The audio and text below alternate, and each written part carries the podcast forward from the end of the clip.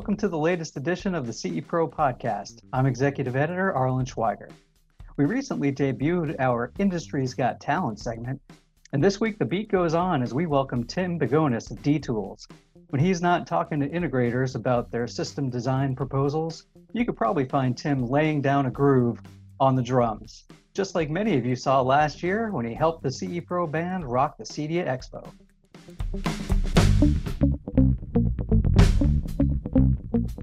Tim Bigoness, Chief Marketing Officer and VP of Sales at D Tools. Thanks for joining us on the CE Pro podcast. Thanks for having me. So, Tim, you're well known within the industry, obviously for uh, for your work at D Tools, but also for your musical instruments. You've been in the CE Pro band.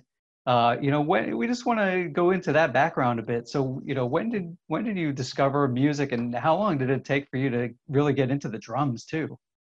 Well, I, you know, I think um, like many of my age and and and really you know musicians around the world. I mean, I got into it because uh, from the Beatles. Uh, I was I was a little kid, and my sisters had Beatle records, and um, at the time they had a Saturday morning cartoon show, and I watched them every Saturday morning. I listened to all my sisters' records, so you know I I the, the, Beatles were were everything, and I pestered my parents for uh, an electric guitar and um, and then the Monkees too because the Monkees were on tv so you know that was accessible music. It was everywhere. And and i was really i was fortunate i think um, that i came up at an age when you know the beatles were still a, a, a real working group. The Monkees were um, you know popular and that tv show was on at the time. And i and i lived in the bay area in the in the 60s right? So san francisco and haight ashbury. And so music was just kind of big in, in the culture. Um, and I was lucky enough, well, I, I pestered them. Uh, on my eighth birthday, they got me an acoustic guitar, and I, I started taking lessons uh, from a neighbor, my next door neighbor. She was a college student, and um, yeah, I took guitar lessons first. And then I was pretty impatient. I mean, I learned some chords, I learned how to play, you know, guitar, but that wasn't, you know, that wasn't enough. And I always was uh, fascinated by the drums. And my grandfather um, is actually was actually a musician, played stand-up bass and drums, and played in big bands in the '40s, and um, was really into Sinatra. And music was just always around our house. And he's the one that really got me into into the drums. And uh, I remember I got my first drum set, I think, when I was 10 years old one of those, uh, you know, it was Blue Sparkle, and I think it was from like the Montgomery Ward's Christmas catalog. Just this, you know, basically wood, just as these tubs, but but hey, it was a real, um, a real drum set. Uh, Tim, last year when we spoke before the CE Pro band appearance at CEDIA Expo 2019, we talked about your passion um, for the drums, kind of focusing on the groove and rhythm side as opposed to maybe the technical approach that some other drummers may take. Uh, how did you arrive at this approach to your drumming style? Well, you know, that's a personal preference, but you really need both. I mean, you, you need to be able to have the technical chops or at least the technical background and be able to, to be able to play to get to the groove of the song. Um, I was fortunate that um, when I was young, my parents supported me and, and provided me with private lessons, in addition to being like in the school band. Um, and my drum teacher um, in the 70s, his name was um, Dave DeMarsh, and he was a contemporary of David Garibaldi um, from Tower Power. He was, he was, he was friends with him, and they were from the Bay Area as well.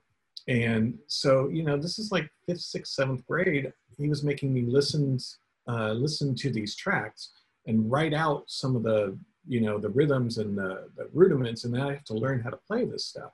And th- this is fifth sixth seventh grade. And um, you know those are really hard technical technical uh, chops to learn.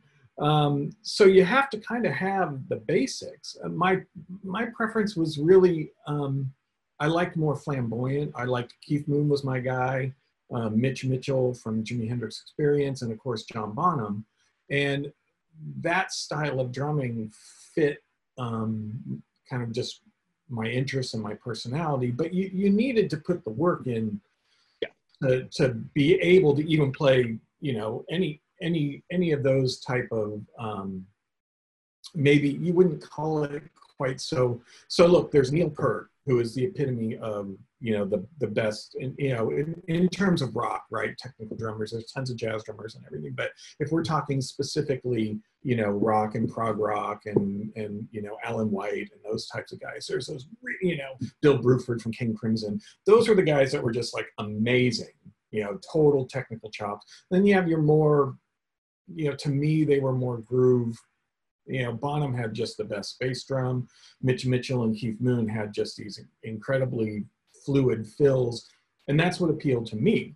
Um, as I got older, I really started to really appreciate really what Charlie Watts and, and Ringo really brought to the table, which seems really, really easy when you listen compared to some of these really more technically proficient drummers. But what they do is hold everything together, and it's actually really um, the foundation for everything else. And the older I got, the less busy my drumming style became, and I really came to appreciate much more of the, the, the bedrock and the foundation. So I look at that as the groove, and I always really gravitated to that more than you know really trying to learn you know a specific you know Neil Peart kind of you know. Uh, a you could you know it's, it's, really impossible to try and approximate those. You can get them down you feel like i got it but you know it's never it's never really right there. So but, tim uh, playing off of that and considering some of those influences that you just mentioned um, can you tell us a little bit about the band that you play in and then what kind of style you guys play and how those influences uh, impact that? Yeah sure. Um, i'm in a band we're called jam daddy and you know, we play, you know, basically classic rock. Um, pretty much though anything from the 60s it's not so much a tribute band for a specific band. I like to think of it as like we we we like to do a tribute to that era or to the genre. Like when we play songs we try and really make them sound more true to the recording as opposed to just freestyle jamming right? And things from the 60s all the way up to now and we'll play the occasional you know songs from this century. We're not quite that old um, and we've been playing together for 15 years, and everybody's a really um, accomplished musician. We all have our day jobs. It's not we're, we're trying to aspire to make it or be anything. We all play because we love to play. We all played seriously when we were younger, um, and I think the really good thing that uh, the thing I love about playing with this particular bunch of guys is that hey, we're really good friends. We're all kind of at the same place in our lives. We got families, we've got careers. Um, but we gig, you know, well, up until this, we were gigging, you know, once or twice a month. And we've got a huge song list. So we play together for so long. We'll put a set list together and we'll do maybe one or two rehearsals. We'll try and learn a couple of new songs in there. And um, it's, you know, it, it's just a real nice, um, it, it, it's just a nice band. And, you know, we're, we're pretty good for what we do. You know, we're, you know, we, we play and people like it. Yeah, that sounds like fun. Yeah. Tim, can you tell me what's the best part of playing a live gig? It, it, um, uh, regardless if whether it's your, your your the band you play in in San Francisco, or if it's even something like the CE Pro band. What, what what's the funnest part of playing in a live atmosphere? Uh, you know, I think it's just honestly, it's really the playing. Um, you know, when you get to unless you're in a very successful band, it's a lot of schlepping, right? It, you know, it's a labor of love. And someone asks you to come over and jam. Okay, if you're the drummer, you've always got all the gear. Oh, and I also had the PA. So it's a lot of schlepping, right? So, but it's worth it um, just to get and play with other people. And I like, you know, when you play with a certain group of people, and you know each other pretty well, then the music can kind of go different places and you get to know each other. And, and it, it's kind of, it, it's, there's just nothing like that feeling. And when you play in front of other people and then they, they, they react and they like what you're doing, it just makes it, it all the more fun. And I, I just remember, you know, even my earliest days of playing in, you know, my first bands in high school, he'd go play at a party and no one was really any really good and there was no you know we'd play a few songs but you know people were like wow that's awesome and, and you just meet so many more people it's just fun and and and i would say that you know the experience of playing with the ce pro band was um, was really awesome because it was the kind of thing where you knew people you knew people could play, but you, if you haven't played together, you don't know how it's really going to go. And this thing, you know, Bob, you were awesome. You uh, know, we worked together, and you asked me like, "Hey, we're going to do this thing. You want to, you want to go play with these guys?" I'm like, sure. And we picked some songs, and we had to do everything via phone calls and emails, and nobody played with each other at all until we had our one rehearsal, right before Cedia and you never know how it's going to go. But it was great because we sat down, there were no egos, and halfway through the first song that we started playing, I was like, "Ooh, this is going to be pretty fun. This is going to be really good." And it turned out to be just an awesome experience um, to play with so many, you know, talented people, and I think people really, really, really dug it. So that that was a great that was a great experience. That was pretty much fun for everyone to watch at uh, at the Cedia Expo. Definitely. I felt sorry for the, the, the the people in the booths, like right adjacent to where we were playing. Um, but that was really fun. You know what was really fun is so I go back to the schlepping. Right, like every time you gig somewhere, you know, for me, you know, when I was younger, I had a couple friends. I had this big old pearl drum kit, and and, and I'd have three people helping me schlep all my stuff in. It was awesome. Now it's just me. And the CE Pro gig was like, I walked up and they were setting up and I introduced myself and they're like, oh, Tim, oh, how would you like the drums set up? Oh, I like this. And what kind of cymbals would you like? Here's the vault of cymbals. Pick whatever cymbals you like. Really? Okay, great. I just picked all these up. And do you have enough vocals in the monitor, Tim? Oh man, that was just, they were phenomenal. And that yeah, was such a fun experience but I was like, oh wow, I could get used to this. Oh sure, yeah. these cymbals would be great. So Tim, speaking of drums and and drum uh, kits and drum sets and all that, uh, I think you may you may have recently purchased a, a set of Vistalite drums from the '70s, and if so, you know those are some pretty famous drums. Can you tell us a little bit about some of the differences between kind of a vintage set of drums and versus a modern drum kit? Uh, yeah, I, I, think it's really it's a matter of taste, and and yeah, a few years ago, um, I was fortunate enough to find like this really really nice uh, Ludwig Vistalite kit. And for if you don't know what those Vistalites were, they were the the clear kind of plastic see-through drums, and John Bonham had probably the most famous one. So if you're a kid playing rock roll in the '70s, and you and you saw "Song Remains the Same," that amber Vistalite kit was just iconic right? And back then, I mean, those things were a fortune. There's no way you could afford it. I was playing the Montgomery Ward's kit, right? When I was, you know, so I always thought, you know, man, when I grow up, I'm gonna, I'm man, I'm gonna have one of those. And a few years back, um, met this guy and uh, we started talking. he said, yeah, he had this, you know, blue Vistalite kit, and he wasn't really gigging with it anymore. And, and typically those things are going for like twelve, fifteen hundred dollars. And, and I'm really particular. I want a really clean one and everything. And so we started talking. This thing was beautiful. And I got it for like 600 bucks, which was was a huge was just a steal and he's like look i know you're going to love it and take care of it and this other guy gave me a great deal on something so he just kind of paid it forward um, so it's kind of like a beautiful kit and i gig with it and it sounds amazing um, but to be honest, you know, the technology today and and the way that drums are manufactured, and there's a just great drum manufacturers, you know, across the board with DW and and everybody putting kits together. Um, if you're a kid starting out today and you're getting one of these entry level or mid, you know, mid level kit, you know, the technology is so much better. You're going to sound amazing.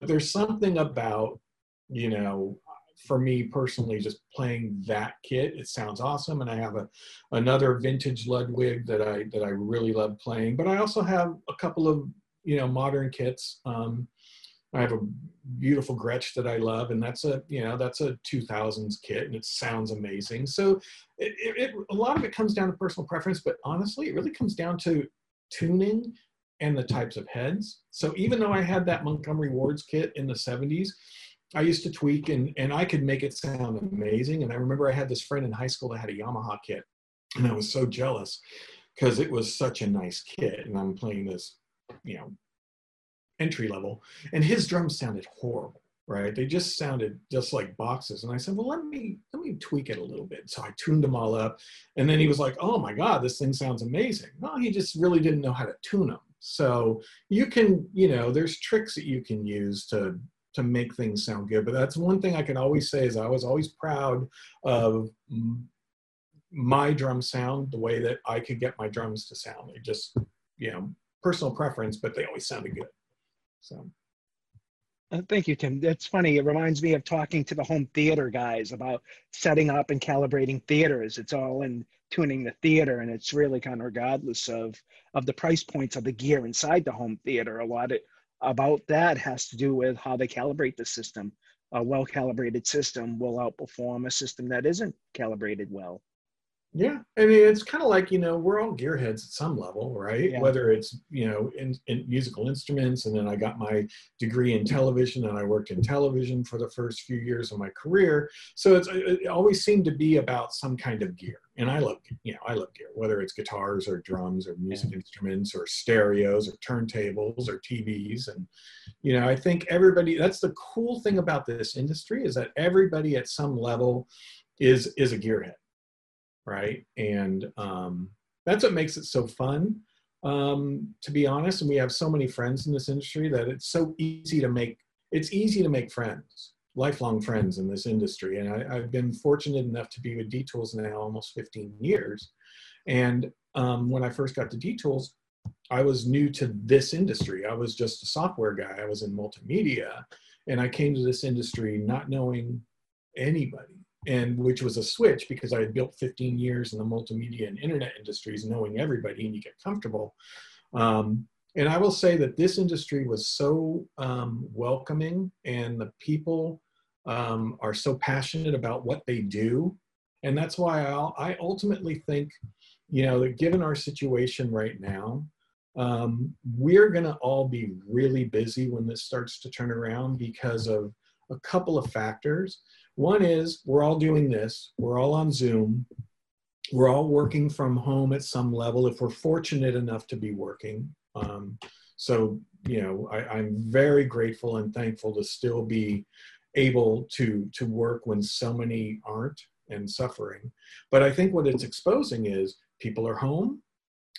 They're going to see the need for better networks. They're going to see the need for, yeah, I really do want to upgrade my systems. And they're going to be traveling less for a while. So, at least on the residential side, I think, you know, people are going to be investing in their homes.